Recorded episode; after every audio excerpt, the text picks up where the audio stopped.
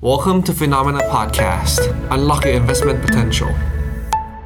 สวัสดีครับ ต้อนรับคุณผู้ชมเข้าสู่รายการ Phenomena What's Happening นะครับ รายการที่พาคุณผู้ชมไปสำรวจนะครับ ปรากฏการณ์ทางการเงิน เพื่อมาวิเคราะห์นะครับ แล้วก็หาโอกาสการลงทุนนะครับ มาพบกันเป็นประจำทุกสัปดาห์นะครับ ในช่วงเวลาประมาณหนึ่งทุ่มของคืนวันพฤหัสบดีแบบนี้นะครับ วันนี้ผมปั๊บจิรติคันติพโลรับหน้าที่เป็นผู้ดำเนินรายการนะครับ ในช่วงสัปดาห์ที่ผ่านมาครับเราเห็นเหตุการณ์ที่เกิดขึ้นต่างๆ มากมาย โดยพ้องยิ่งนะครับการประชุมของธนาคารกลางที่สำคัญเมื่อคืนนี้เราทราบผลกันมาแล้วนะครับกับการประชุมของธนาคารกลางสหรัฐ ที่มีมติขึ้นอัตราดอกเบี้ยนโยบาย 25 basis point อัตราดอกเบี้ยปัจจุบันขึ้นมาอยู่ที่ระดับ 5.25 ถึง 5.5%แล้วก็คืนนี้นะครับอีกสักครู่หนึ่งเราน่าจะทราบผลการประชุมของธนาคารกลางยุโรป แล้วก็วันพรุ่งนี้จะเป็นการประชุมของธนาคารกลางญี่ปุ่น ช่วงเวลาเดียวกันนี้นะครับที่สหรัฐเองก็มีการประกาศผลประกอบการของบริษัทจดทะเบียนด้วย เราเห็นหุ้นเทคยักษ์ใหญ่ประกาศงบกันตลอดต่อเนื่องทั้งสัปดาห์นี้นะครับมุมมองโลกการลงทุนครับเมื่อธนาคารกลางยังคงส่งสัญญาณใช้นโยบายการเงินแบบเข้มงวดต่อไป อัตราดอกเบี้ยยังคงอยู่สูงนะครับพอร์ตการลงทุนแล้วก็กลยุทธ์นะครับควรจะปรับเปลี่ยนอย่างไร วันนี้เรามาพูดคุยกันกับผู้เชี่ยวชาญด้านการลงทุนนะครับมาเจอกันกับพี่เอสุรศักดิ์ธรรมโมนะครับกรรมการผู้จัดการของบริษัทหลักทรัพย์ Pi Wealth Solution ครับ สวัสดีครับพี่เอครับ สวัสดีครับน้องป๊าบครับ สวัสดีครับ ครับ ขอบพระคุณที่ให้เกียรติมาพูดคุยกันกับ Finnomena วันนี้นะครับ ครับ ด้วยความยินดีเลยครับ เป็น Finnomena เลยยอมมาออกครับ ครับ ก็เมื่อคืนนี้ฮะ ผลการประชุมของเฟดเองก็มีทั้งสิ่งที่เป็นไปตามคาด แล้วก็อาจจะมีสิ่งที่หลายคนเซอร์ไพรส์นิดหน่อยนะครับ ก็คือขึ้นดอกเบี้ย 25 basis point เป็นไปตามคาดนะครับ แล้วก็ที่อาจจะดูเหมือนว่าจะประหลาดใจนิดหนึ่งก็คือกรรมการเฟด คุณโจรมพาเวลเนี่ยออกมาส่งสัญญาณว่า ปีนี้น่าจะเห็นการขึ้นดอกเบี้ยอีกอ่าน่าจะสักหนึ่งครั้งตลาดมองว่ากันยาน่าจะขึ้นอีกหนึ่งครั้ง แล้วก็บอกว่าปีนี้เนี่ยจะไม่เห็นการลดดอกเบี้ย การลดดอกเบี้ยเอ่ออาจจะเกิดขึ้นในช่วงปีหน้าก็ได้ แต่อย่างไรก็ตามเนี่ยมันก็ยังคงมีความไม่แน่นอนเฟดก็เลยบอกว่าจะยึดตัวเลขของเงินเฟ้อมาเป็นตัวตัดสินใจนะครับว่าจะใช้นโยบายการเงินอย่างไร เมื่อคืนพี่เอเห็นผลการประชุมของเฟดแล้วเป็นยังไงบ้างครับ เห็นสัญญาณการเปลี่ยนแปลงนโยบายการเงินอะไรที่น่าสนใจบ้าง หรือว่า ดอกเบี้ยจะยังคงอยู่สูงแบบนี้ต่อไปหรือเปล่า วันนี้ตั้งชื่อหัวข้อนะครับ คือ higher for longer พี่เอมองเรื่องนี้ยังไงครับ ครับต้องเรียนต้องเรียนท่านผู้ชมอย่างนี้นะฮะคือ เราค่อนข้างเห็นทิศทางนโยบายการของเฟดเนี่ยชัดเจนตั้งแต่กลางเดือนมิถุนายนที่ผ่านมานะครับ ซึ่งซึ่งก็สอดคล้องกับทิศทางที่หุ้นโลกเนี่ยเป็นขาขึ้นจำกันได้ไหมครับ คือหุ้นโลกเนี่ยกลับมาบวกมากๆจริงๆก็คือประมาณเดือนมิถุนายนนะแต่เฉพาะหุ้นเทคโนโลยีหรือหุ้นอะไรก็ตามนะครับ ตลาดหุ้นนี่ก็ฟื้นตัวออกมานะฮะ เพราะฉะนั้นเนี่ยสาเหตุที่ตลาดหุ้นนะครับกลับมาฟื้นตัวเนี่ยเป็นเพราะว่าตั้งแต่ปลายเดือนพฤษภานะครับต่อเนื่องมาถึงการประชุมที่มีการหยุดดอกเบี้ยนโยบายจำได้ไหมครับ ครั้งก่อนมีการคงดอกเบี้ยนโยบายไว้นะครับ มันก็เป็นสัญญาณแล้วว่า การสิ้นสุดเนี่ยวัฏจักรการขึ้นดอกเบี้ยนะครับ อยู่ไม่ไกลนะอยู่ไม่ไกล ถ้าเราย้อนกลับไปนะครับ ในรอบประมาณ 14-15 เดือนหรือหรือ 18 เดือนที่ผ่านมานี้นะครับ นี่เป็นการขึ้นดอกเบี้ยเนี่ยที่เร็วและแรงมาก ขึ้นมาทีเนี่ย500 กว่า basis point นะฮะ ภายในเวลาไม่ถึง 18 เดือน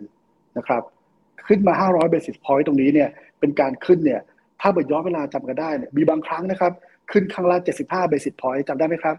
ครับแล้วมีบางครั้งเนี่ยขึ้น 50 อะไรเงี้ยฮะซึ่งนั่นซึ่งในช่วงเวลานั้นเนี่ยก่อนหน้านั้นเนี่ยที่การขึ้นดอกเบี้ยเนี่ยเป็นไปในระดับที่เป็นเพสที่สูงนะครับ แล้วก็ต่อเนื่องนะครับ ก็ทำให้ตลาดหุ้นนะครับ มีการมีการปรับตัวเนี่ยรับรู้ไปส่วนหนึ่ง แต่ส่วนหนึ่งที่ยังไม่รู้ก็คือว่า จุดจบเนี่ยของวัฏจักรการขึ้นดอกเบี้ยเนี่ยจะอยู่ที่ตรงไหนนะฮะอันทิวจนกระทั่งเมื่อราวๆกว่า 45 วันที่ผ่านมานี้เนี่ยเราเริ่มเห็นเนี่ยจุดที่น่าจะจุดสิ้นสุดเนี่ยวัฏจักรการขึ้นดอกเบี้ยแล้วที่เหลือก็มาดูกันต่อว่าจะลดเมื่อไหร่นะครับจะลดเมื่อไหร่นั่นคือผลที่ทำให้ภาพเนี่ยของตลาดหุ้นโลกนะครับ กลับมาเป็นขาขึ้น เพราะฉะนั้นในผลการประชุมเฟดเมื่อคืนนี้เนี่ยผมเลยไม่ได้แปลกใจอะไรเท่าไหร่นักนะครับ แต่ไม่ได้หมายความว่าผมเนี่ยจะเห็น ทิศทางนโยบายการเงินเฟดที่ชัดเจนนะฮะผมก็เพิ่งเห็นเนี่ยเมื่อประมาณ 45 วันก่อนหน้านั่นเองนะครับเห็นพร้อม ๆ กับที่สถาบันการลงทุนต่างๆเนี่ยทั่วโลกนะฮะถ้าย้อนกลับไปนิดนึงนะครับจำกันได้ไหมครับในราวๆสิ้นก่อนจะสิ้นไตรมาสแรกนะฮะเรากังวลกันนะครับเรื่องแบงก์ในระดับมลรัฐ ในระดับภูมิภาคของอเมริกานะจะก่อให้เกิดปัญหา ซึ่งหวยก็ออกมาที่แบงก์ขนาดใหญ่ของโลกนะครับเครดิตสวิชเนี่ยก็ต้องไปควบรวมกับ UBS นะฮะ และในตอนนั้นเองนักทุนก็ยังกังวลอยู่ว่าเอ๊ะมันจะลุกลามเป็นโดมิโนไหมแบงก์ขนาดใหญ่จะเอายังไง จนกระทั่งเมื่อจนถึงเดือนมิถุนายนนี้เนี่ยแล้วจนกระทั่งเราเห็นผล stress testing นะครับของเฟดที่ที่ทำต่อแบงก์ขนาดใหญ่นะครับ เราก็เลยรักลงทุนนะครับ ก็เลยค้นพบว่าตอนนี้วิกฤตการนะครับ ในจำนวนที่เป็นแบงก์พาณิชย์ระดับบลรัฐเองก็ดี หรือระดับภูมิภาคก็ดีเนี่ยเริ่มที่จะอยู่ในสถานการณ์ที่เอาอยู่ และไม่น่าที่จะส่งผลเนี่ย เป็น contagion effects หรือส่งผลกระทบเนี่ยต่อเนื่องนะครับ แต่แน่นอนครับ ไม่ได้หมายความว่าวิกฤตหรือปัญหาของแบงก์ระดับมรรัฐเองที่มีปัญหาในปลายไตรมาสหนึ่งนะครับ จะหายไปนะฮะเพราะถ้าเราดูสเตทเมนต์ของเฟดเมื่อวานเนี่ยเฟดใช้คำว่า credit tightening นะฮะ credit tightening หมายความว่าอย่างไรหมายความว่า ผลจากการที่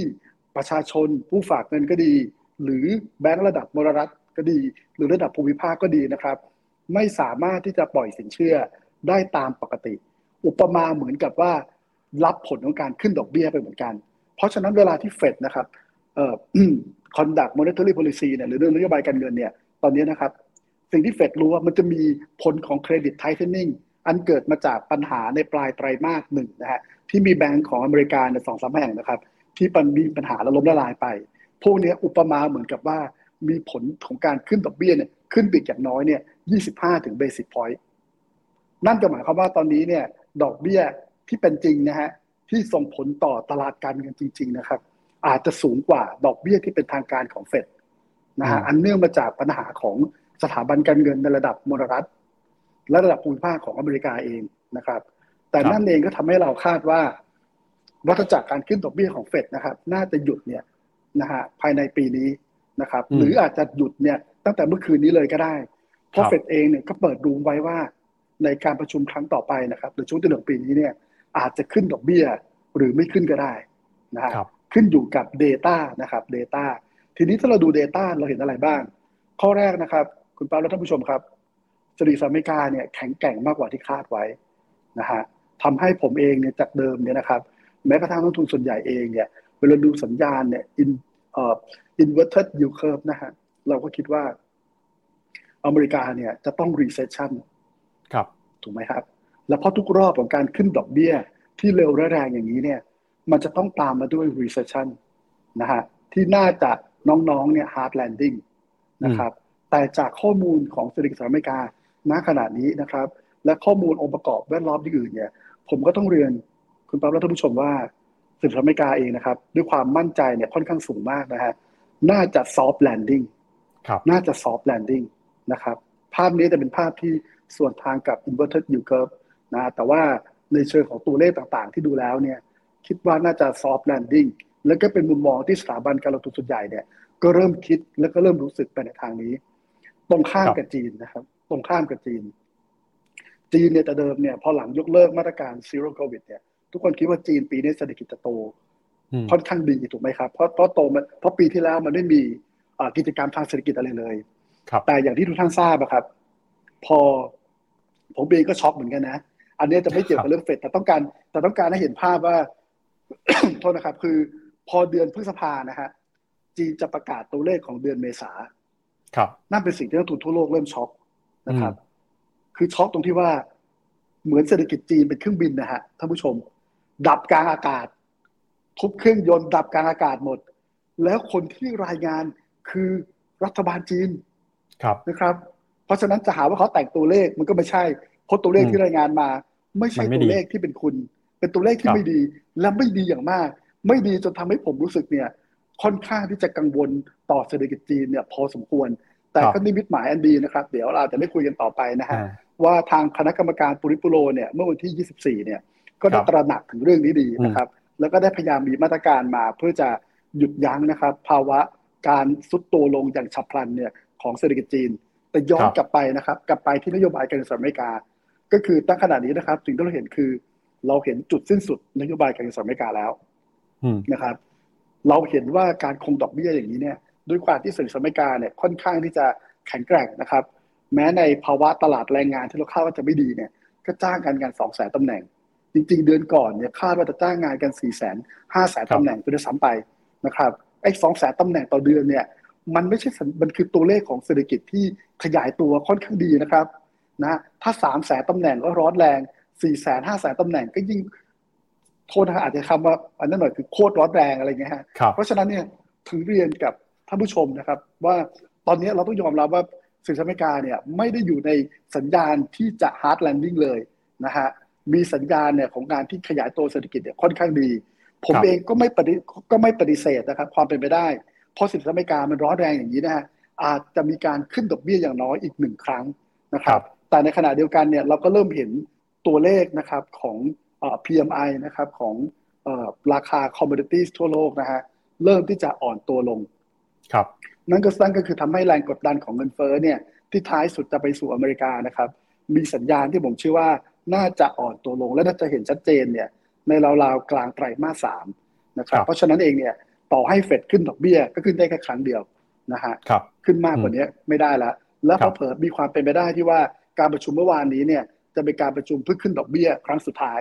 และครับจะคงดอกเบี้ยณระดับนี้นะครับ ไปจนถึงกลางปีหน้าเป็นต้นไปครับ อืมครับอะพี่เอสรุปแบบนี้นะครับ ก็คือมองผลการประชุมเฟดเนี่ย อัตราดอกเบี้ยน่าจะพีคปีนี้แล้วนะครับ คืออาจจะมีการขึ้นอีกหนึ่งครั้งอ่าหรือว่าจะขึ้นเสร็จเนี่ยก็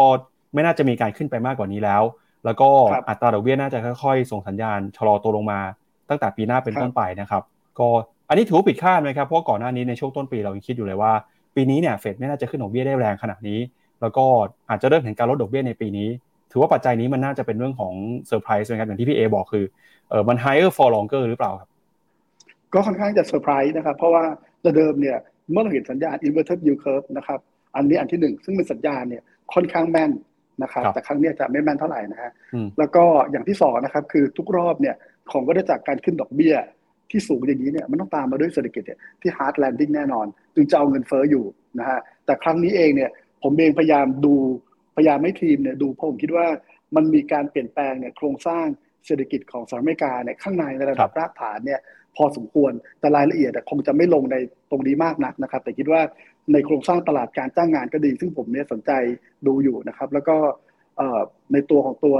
ตัวเลขเงินเฟ้อเนี่ยที่เป็นรายหมวดอะไรเงี้ยฮะ คิดว่าโครงสร้างเศรษฐกิจอเมริกาเนี่ยมีการเปลี่ยนแปลงไปเนี่ยพอสมควรนะครับ แต่ครับการเปลี่ยนแปลงตัวนี้เนี่ยต้องเรียนคุณปั๊บและท่านผู้ชมอย่างนี้นะฮะมันเป็นตัวเลขในภาพแมกโรเนี่ยที่ดูดีนะครับ แต่ถ้าเป็นอืมตัวเลขในระดับครัวเรือน หรือระดับบุคคลเนี่ยมันสะท้อนคุณภาพชีวิต และความเป็นอยู่ที่แย่ลง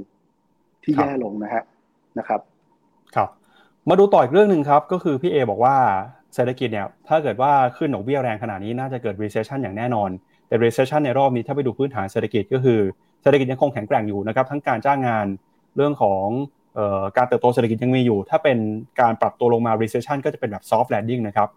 อีกเรื่องหนึงครับคือเรื่องของการประกาศผลประกอบการครับอันนี้ก็เป็นตัวที่สะท้อนเศรษฐกิจจริงมากขึ้นนะครับในรอบที่ผ่านมาเราเห็นหุ้นสหรัฐเดินหน้าปรับตัวทำจุดสูงสุดใหม่อย่างต่อเนื่องเลยนะครับโดยเฉพ้องยิ่งหุ้นในกลุ่มเทคโนโลยีครับแต่ปรากฏว่าในไตรมาสสองนี้เนี่ยเริ่มมีบางบริษัท รายงานผลประกอบการออกมา เห็นทิศทางชะลอตัวลงมาแล้วนะครับหรือแม้กระทั่งอัตรากำไรก็เริ่มลดลดน้อยลงไป อย่างบริษัทที่ร้อนแรงมากๆในช่วงต้นปีจนถึงปัจจุบันคือเทสลาเนี่ยเทสลาพอประกาศเข้ามารอบนี้ ปรากฏว่าตรากำไรเนี่ยหดไปด้วยนะครับพี่เอมองหุ้นสหรัฐตอนนี้เป็นยังไงบ้าง มูลค่าเนี่ยถือว่าแพงหรือยังเต็มมูลค่าหรือยังแล้วก็การประกาศงบไตรมาสสองที่ผ่านมา ถือว่าเป็นการส่งสัญญาณว่าหุ้นสหรัฐจะจบรอบหรือยังครับ คือเรียนอย่างนี้นะครับคือถ้าในภาพใหญ่นะครับภาพใหญ่เนี่ยหลังจากมีการ rebalance ใน NASDAQ แล้วนะฮะคือหุ้นอเมริกาณขณะนี้เนี่ย PE เนี่ยค่อนข้างจะอยู่ระดับที่ ไม่ถูกแล้วก็ไม่แพงนะคครับอันเนี้ยมันก็มันอันเนี้ยมันก็เป็นระดับที่ที่น่าในการที่จะเข้าลงทุนนะครับ อันนี้ก็อันนี้คืออันนี้คือภาพใหญ่ก่อน ภาพต่อมานะครับคือบริษัทนะครับ ในอนาคตที่ได้ชนะเนี่ย มันจะมันจะมีบริษัทที่น้อยมาก เราจึงเห็นในการ rebalance เนี่ยในจำนวนดัชนี NASDAQ ถูกไหมครับ ถ้ามาไล่ดูบริษัทขนาดใหญ่เนี่ยหกบริษัทนะครับ หรือเจ็ดหุ้นก็ดี ไม่จะเป็น Google นะครับ หรือจะเป็นตัวที่เป็นแบบ Microsoft Apple Amazon อะไรเงี้ย Tesla ก็ดีนะฮะ เป็นบริษัทเนี่ยที่มันบริษัทเทคโนโลยี และเป็นบริษัทนะครับที่มีขนาดของการ Research and Development เนี่ยค่อนข้างสูง มีขนาดของเงินทุนเนี่ยและผลประกอบการเนี่ยค่อนข้างสูงนะซึ่งนี่ก็เป็นภาพที่แตกต่างจากหลาย ๆ บริษัท ซึ่งเรื่องนี้แต่เป็นเรื่องในความเสี่ยงที่เราจะมาขยายความลงลึกต่อไป แต่ผมขอจะเกริ่นอย่างนี้ก่อนนะครับว่า ขณะที่เรานะครับอยู่ในยุคที่ดอกเบี้ยที่สูง และน่าจะสูงอย่างน้อยไปถึงกลางปีหน้าเนี่ยความเสี่ยงสำคัญอย่างหนึ่งนะครับ คือโลกเนี่ยในช่วง4ี่หปีที่ผ่านมาเนี่ยโดยเฉพาะหลังจากโควิดเนี่ยเป็นโลกที่เต็มไปด้วยหนี้สินมหาศาล ทั้งในระดับประเทศ ในระดับบริษัท ในระดับครัวเรือนนะครับหนี้อยู่ในภาวะที่สูง แล้วเมื่อดอกเบี้ยอยู่ในภาวะที่สูงอย่างนี้เนี่ยกระแสเงินสดที่จะจ่ายดอกเบี้ย หรือต้นทุนทางการเงินนะครับ มันก็จะกดดันผลประกอบการ แต่อย่างน้อยมีบริษัทกลุ่มหนึ่งที่เรามั่นใจแน่ๆว่า เขาจะไม่เดือดร้อนอะไร ก็คือบริษัทเทคโนโลยีขนาดใหญ่ เรามีความเสี่ยงเรื่องเดียวครับ เรื่อง valuation ที่แพง เรามาเสี่ยงเรื่องเดียวว่า เอ๊ะไป AI จะพลาดไหม เหมือน Meta Facebook เดิม ไปเล่นกับ Metaverse แล้วพลาดไหม แต่เราก็เห็นแล้วนะครับเมื่อพอ Metaverse พลาดก็จริง แต่พอเขามีการปรับโครงสร้าง business มา AI หรือมาอะไร มีการปรับลดพนักงานนะฮะโครงสร้างหรืออัตรากำไรก็กลับมา เพราะฉะนั้นเนี่ยถ้าถามผมในลงทุนเนี่ยผมมองดู ผมรู้สึกว่าหุ้นขนาดใหญ่ก็ดี Apple ก็ดี Amazon ก็ดี ผมมีความเสี่ยงที่ผมกังวลอยู่เรื่องเดียว คือ business ของเขาเนี่ยนะครับมันจะ growth พอเท่ากับ valuation ของเขาหรือเปล่า แต่ผมไม่ต้องกังวลเรื่องของตัว solvency เลยว่าเขาจะเจ๊งอะไรหรือเปล่าเลยในขณะที่หลายบริษัทเนี่ยผมคิดว่าประมาณ 60-70%ของบริษัทจดทะเบียนทั้งโลกนะฮะเต็มไปด้วยดินเดเนี่ยค่อนข้างที่สูงมาก และหลายบริษัทเนี่ยมาจิ้นเนี่ยบาง นั่นก็หมายความว่าถ้าเกิดว่ามีช็อคทางการเงินนิดนึงเนี่ยนะครับโอกาสนะครับที่จะ ล้มนะครับ หรือมีปัญหาทางการเงินเนี่ยมีโอกาสได้สูงมากกว่า เพราะฉะนั้นเนี่ยบริษัทขนาดใหญ่ก็ดีนะครับ ที่ประกาศผลประกอบการมา อาจจะมีการชะลอตัวหรืออะไรก็ตามเนี่ย แต่อย่างน้อยนะครับริสอย่างหนึ่งที่เราไม่ต้องไปกังวลในกับเขานี่ก็คือการที่เขามีกระแสเงินสดเนี่ย อยู่ในบริษัทเนี่ยค่อนข้างสูงครับ อืมครับ แล้วราคาหุ้นที่ปรับตัวลงมาครับทำสถิติใหม่แบบนี้แหละฮะถือว่าน่ากลัวหรือเปล่าครับ มีคำแนะนำยังไงครับ กับคนที่กำลังมองพิจารณาตลาดหุ้นสหรัฐครับนี่ นี่เนี่ยแหละครับคุณครับมันก็คือสิ่งที่เราเนี่ยคุยกันในหัวข้อธีมนี้นะฮะแน่นอนครับ เรากังวลเรื่องเวอร์ชันที่แพงเราต้องมานั่งลุ้นกันว่าแต่ละบริษัทที่ไป AI เนี่ยมันจะ sustain หรือเปล่าถูกไหมฮะครับแต่ว่าด้วยความที่ดอกเบี้ยอยู่ในอัตราที่สูงโทษนะครับ ด้วยความที่ดอกเบี้ยในที่สูงเนี่ย มันก็เปิดโอกาสให้เราจับพอร์ตได้ ครับอะก็ตอนนี้นะครับ สถานการณ์คือดอกเบี้ยสูงนะครับ นี่ที่มีอยู่เยอะนะครับ ก็เราจะนำไปสู่คำแนะนำเรื่องของการ จัดการตลาดหุ้นสหรัฐในตอนนี้นะครับ ว่าควรจะทํำยังไงนะครับ เชิญครับครับ คือแต่เดิมนะครับที่ผ่านมานะครับ ในโลกที่ยุตกดอกเบี้ยต่ำเนี่ย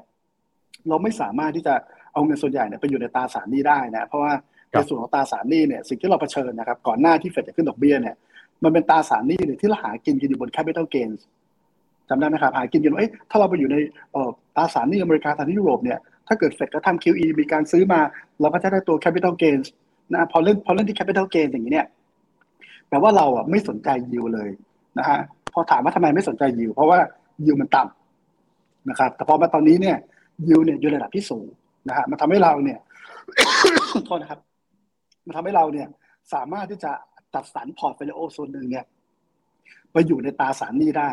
พอไปอยู่ในตราสารหนี้ได้สักสามสิบสี่สิบเปอร์เซ็นต์นะครับ แล้วมีหุ้นนะครับสักประมาณสักสามสิบถึงสี่สิบเปอร์เซ็นต์เนี่ยมันทำให้ภาพรวมของพอร์ตเนี่ยออกมาเนี่ยคิดว่าดูดีครับ ครับอะตราสารหนี้ที่พี่เอพูดนะครับเอ่อเป็นตราสารหนี้ประเภทไหนครับ หรือว่าเออเราควรจะมีวิธีในการเลือกตราสารหนี้ที่จะเข้ามาลงทุนในช่วงนี้ยังไงนะครับ โอกาสของตราสารหนี้ในปัจจุบันอยู่ตรงไหนครับครับอย่างแรกเลยครับต้อง high quality เพราะว่า risk เมื่อกี้นี้คือหลายบริษัทเนี่ยมีหนี้เยอะถูกไหมฮะต้องโฟกัสตราสารหนี้ในที่ high quality อย่างที่สองเนี่ย duration duration เนี่ยควรจะเป็นแบบเออไม่ควรเกินห้าปีนะครับ ไม่ควรเกินห้าปี เพราะว่าถ้า duration เนี่ย ยาวนานกว่านี้เนี่ย ก็จะไม่ได้ประโยชน์จากดอกเบี้ยขาขึ้นมากนะครับ ถ้า duration น้อยกว่านี้นะครับ ก็อาจจะอาจจะมันก็อาจจะไม่ได้มาอาจจะอาจจะอาจจะไม่ได้ประโยชน์อาจจะได้ประโยชน์ในดอกเบี้ยขาขึ้นก็จริงนะฮะแต่ถ้าเกิดมีการกลับตัวนะครับของเช่นในกลางปีหน้าเนี่ยเฟดมีการลดดอกเบี้ยอะไรขึ้นมาเนี่ย ก็จะก็จะไม่ได้ส่วนในผลของ capital gains นะฮะเพราะฉะนั้นผมคิดว่า duration ของตราสารหนี้เนี่ยอย่างแรกนะครับคงจะไม่เกิน 5 ปี อาจจะ3ถึง5ปี และแน่นอนครับ quality ของตราสารหนี้เนี่ยจะต้องอยู่ระดับที่ค่อนข้างสูงมากหรือ investment grade ขึ้นไปครับสำหรับคนที่มีพอร์ตการลงทุนอยู่นะครับเราจะเอาตราสารหนี้มาเป็นสัดส่วนที่ทำให้พอร์ตของเราเนี่ยมีความแข็งแกร่งมากขึ้นยังไงสัดส่วนที่แนะนำอยู่ในสัดส่วนเท่าไหร่ หรือว่าการเข้าไปทยอยซื้อทยอยสะสมมองเรื่องของไทม์ไลน์ยังไงครับ คือผมว่าตอนนี้ก็น่าเข้าซื้อนะครับ เพราะว่ามันเริ่มใกล้ที่จะจุดสิ้นสุดเนี่ยของวัฏจักรดอกเบี้ยแล้วถูกไหมครับทีนี้สัดส่วนเนี่ยก็ต้องเรียนว่า ผมคิดว่าสักสามสิบถึงห้าสิบเปอร์เซ็นต์นะฮะนะครับสำหรับคนที่มีความเสี่ยงระดับ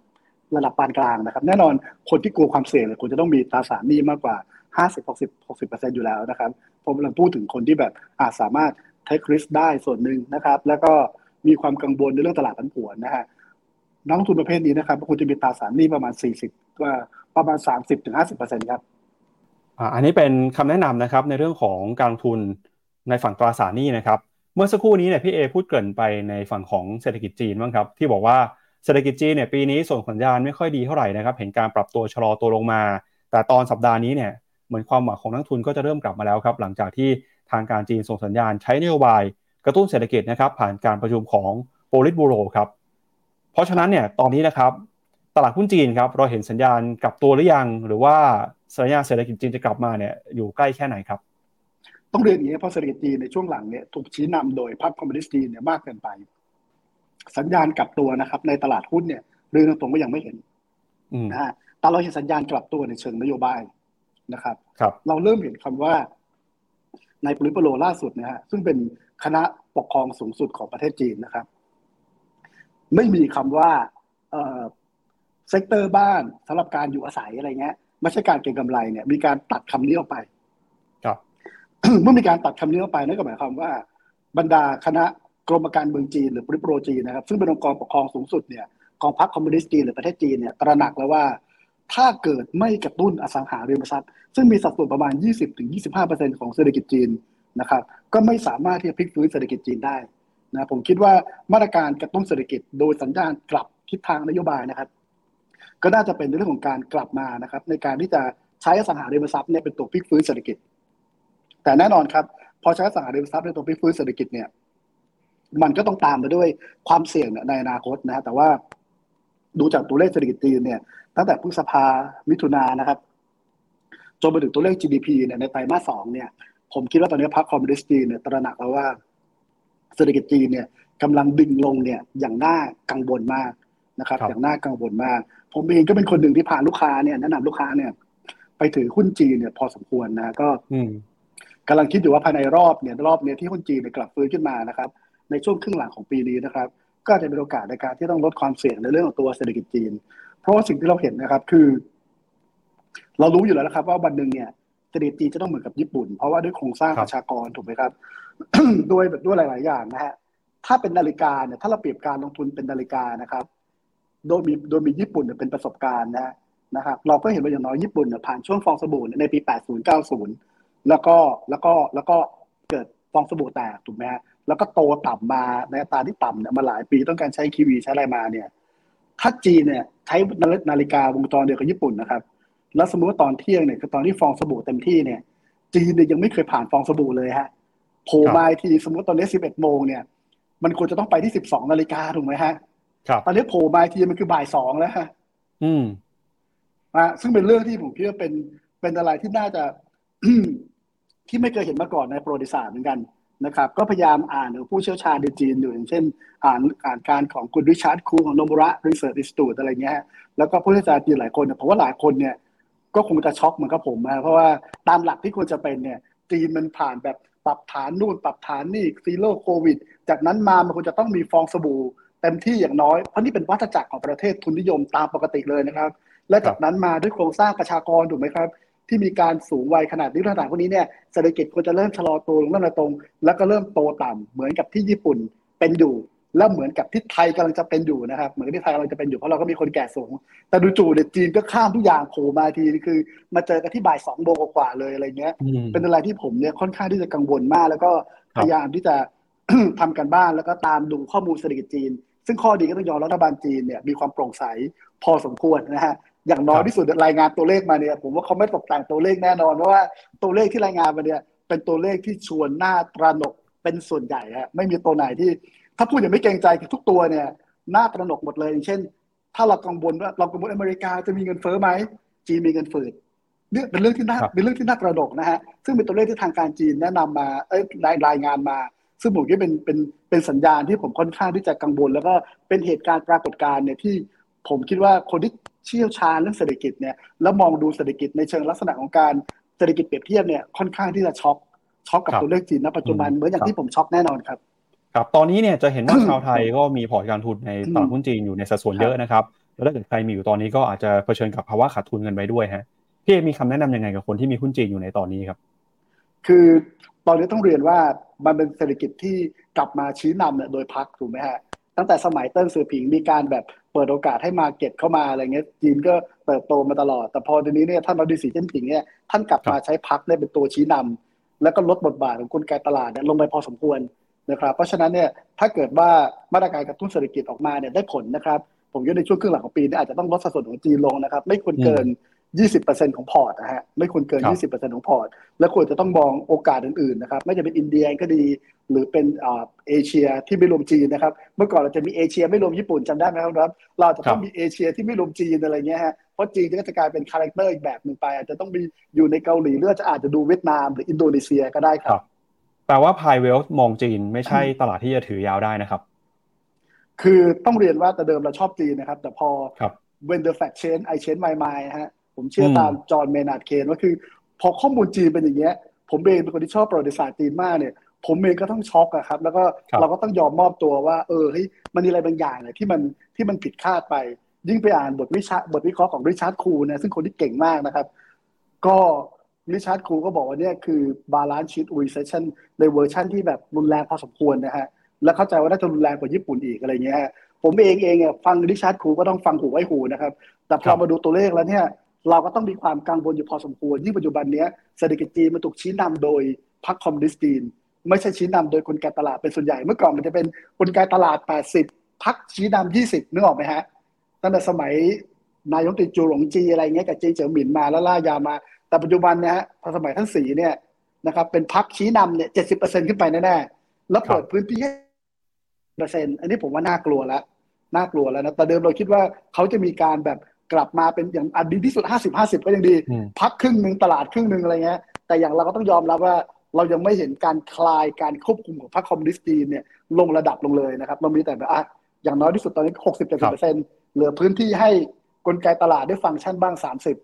นะฮะมันก็ทำให้เรามีความกังวลเรื่องนี้ครับ ครับมาดูอีกหนึ่งตลาดครับคือตลาดหุ้นไทยบ้างครับ ตลาดหุ้นไทยเนี่ยในฐานะที่เราเป็นคนไทยเนี่ยนะครับ ก็เรามี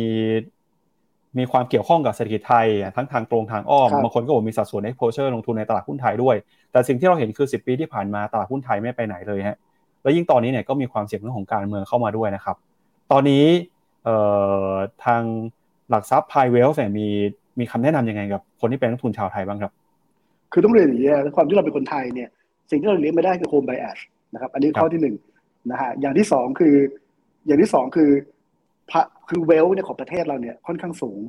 นะฮะเพราะว่าเรามีการ investment ที่ต่ำมาโดยตลอดนะครับเวลพวกนี้เนี่ยพอไม่ได้มีการ investment มาเนี่ย มันก็เป็นเวลเนี่ยที่ทำให้ดาวไซด์ของหุ้นไทยอะมันก็คงจะไม่เยอะนะครับ เพราะว่าในภาพรวมนะครับ ของประเทศเนี่ยมันมีคนส่วนหนึ่งที่มีความมั่งคั่งเนี่ยสูงมากแล้วก็มีเวลต่างๆเนี่ยกระจุกตัวอยู่ในประเทศเนี้ค่อนข้างสูงแม้ว่าจะมีการ diversify บางส่วนเราไปตลาดหุ้นต่างประเทศแต่หลักๆก็อยู่ในหุ้นไทย ผู้เล่นรายใหญ่ตลาดหุ้นไทยก็ไม่ใช่ฝรั่งเหมือนสมัยก่อนนะฮะไม่ใช่เหมือนสมัยเมื่อ 20 ปีก่อนที่ผมทำงานแล้วแล้วก็จะเป็นพวกกองทุนประกันของเราจะได้ซ้ำไป เพราะก็ต้องเรียนว่าถ้าตลาดหุ้นไทยนะครับมีการปรับลดลงมาเนี่ยมามีราคาที่ถูกนะครับหรือ มากพอนะสักพันสี่ร้อยห้าสิบอะไรเงี้ยผมคิดก็น่าซื้อสะสมเนี่ยในระยะกลางระยะยาวฮะแต่แล้วนักทุนคนไหนที่กังวลในเรื่องของตัวการเมืองก็ดีนะครับ ที่ไม่แน่ใจว่าจะมีลุงมีเราหรือไม่มีทั้งลุงไม่มีทั้งเราแล้วมีใครก็ไม่รู้อะไรเงี้ยฮะก็ควรอาจจะต้องมองไปถึงการลงทุนในต่างประเทศ แต่สิ่งที่ต้องยอมรับคือตลาดหุ้นไทยเนี่ยไม่ว่าพื้นฐานเนี่ยมันจะมันจะไม่ดีแค่ไหนนะครับนะอาจจะมีปัญหาเรื่องธรรมาภิบาลบางส่วน แต่โดยภาพรวมเหมือนกับตลาดหุ้นไทยหรือตลาดทุนไทยเนี่ยเราพัฒนาก้าวหน้ามาเนี่ยค่อนข้างดี เราค่อนข้าง balance ในเรื่องเงินฝากตราสารหนี้ แล้วก็ตลาดทุนคือตลาดหุ้นซึ่งเป็นสามเสาหลักที่ผมคิดว่ามันค้ำทุนทุนนิยมประเทศไทยฮะแล้วมันทำให้ downside risk ของเราเนี่ยไม่เยอะยังไม่นับข้อได้เปรียบสำหรับเป็น home bias อยู่คำแนะนำของผมคือ โอเค ถ้าเกิดหุ้นไทยปรับลงมามากพอนะฮะเซ็ตห้าสิบเนี่ยน่าจะเป็นทางเลือกที่ดี เพราะเราเคยพลาดกับเซ็ตร้อยที่มีบางบริษัทเนี่ยที่มีปัญหาเรื่องอื้อฉาวจำได้ไหมฮะ ผมคิดว่าเราอาจจะต้องดู ETF เซ็ตห้าสิบหรือกองทุนเซ็ตห้าสิบอะไรเป็นหลักเลยนะครับ เพราะเพราะในตอนนั้นเมื่อตลาดหุ้นไทยเนี่ยปรับลงมามากพอเนี่ยผมว่าก็สักต่ำกว่าสักพันสี่ร้อยเจ็ดสิบห้าอย่างเงี้ยก็น่าจะซื้อสะสมเนี่ยน่าจะซื้อลงทุนระยะยาวได้ แต่ถ้าใครที่กังวลหุ้นหุ้นไทยนะครับก็อาจจะต้องมองดูหุ้นต่างประเทศ หรือตราสารหนี้ต่างประเทศครับครับงั้นเรามาสรุปกลยุทธ์การลงทุนสำหรับวันนี้กันหน่อยนะครับ เราคุยกันในธีมที่เห็นอัตราดอกเบี้ยนโยบายของธนาคารกลางสหรัฐเนี่ยขึ้นไปทำจุดสูงสุด ในรอบ 22 ปี พี่เอบอกว่าอัตราดอกเบี้ยนโยบายเนี่ยน่าจะอยู่สูงต่อไปจนถึงปีหน้า higher for longer นะครับก็แนะนำลงทุนในตราสารหนี้ว่าเป็นสินทรัพย์ที่สามารถลดความเสี่ยงได้ แล้วก็สร้างการเติบโตได้ จากสถานการณ์หนี้ที่มีอยู่สูงนะขนาดนี้นะครับ สรุปกันหน่อยครับคำแนะนำในการจัดพอร์ตสินทรัพย์ไหนที่น่าสนใจในช่วงนี้สินทรัพย์ไหนที่ต้องระมัดระวังกันครับสินทรัพย์ที่น่าสนใจในช่วงนี้นะครับ ก็คิดว่าคงต้องเป็นตราสารหนี้นะฮะแต่ต้องเป็นตราสารหนี้ที่เป็น investment grade ขึ้นไป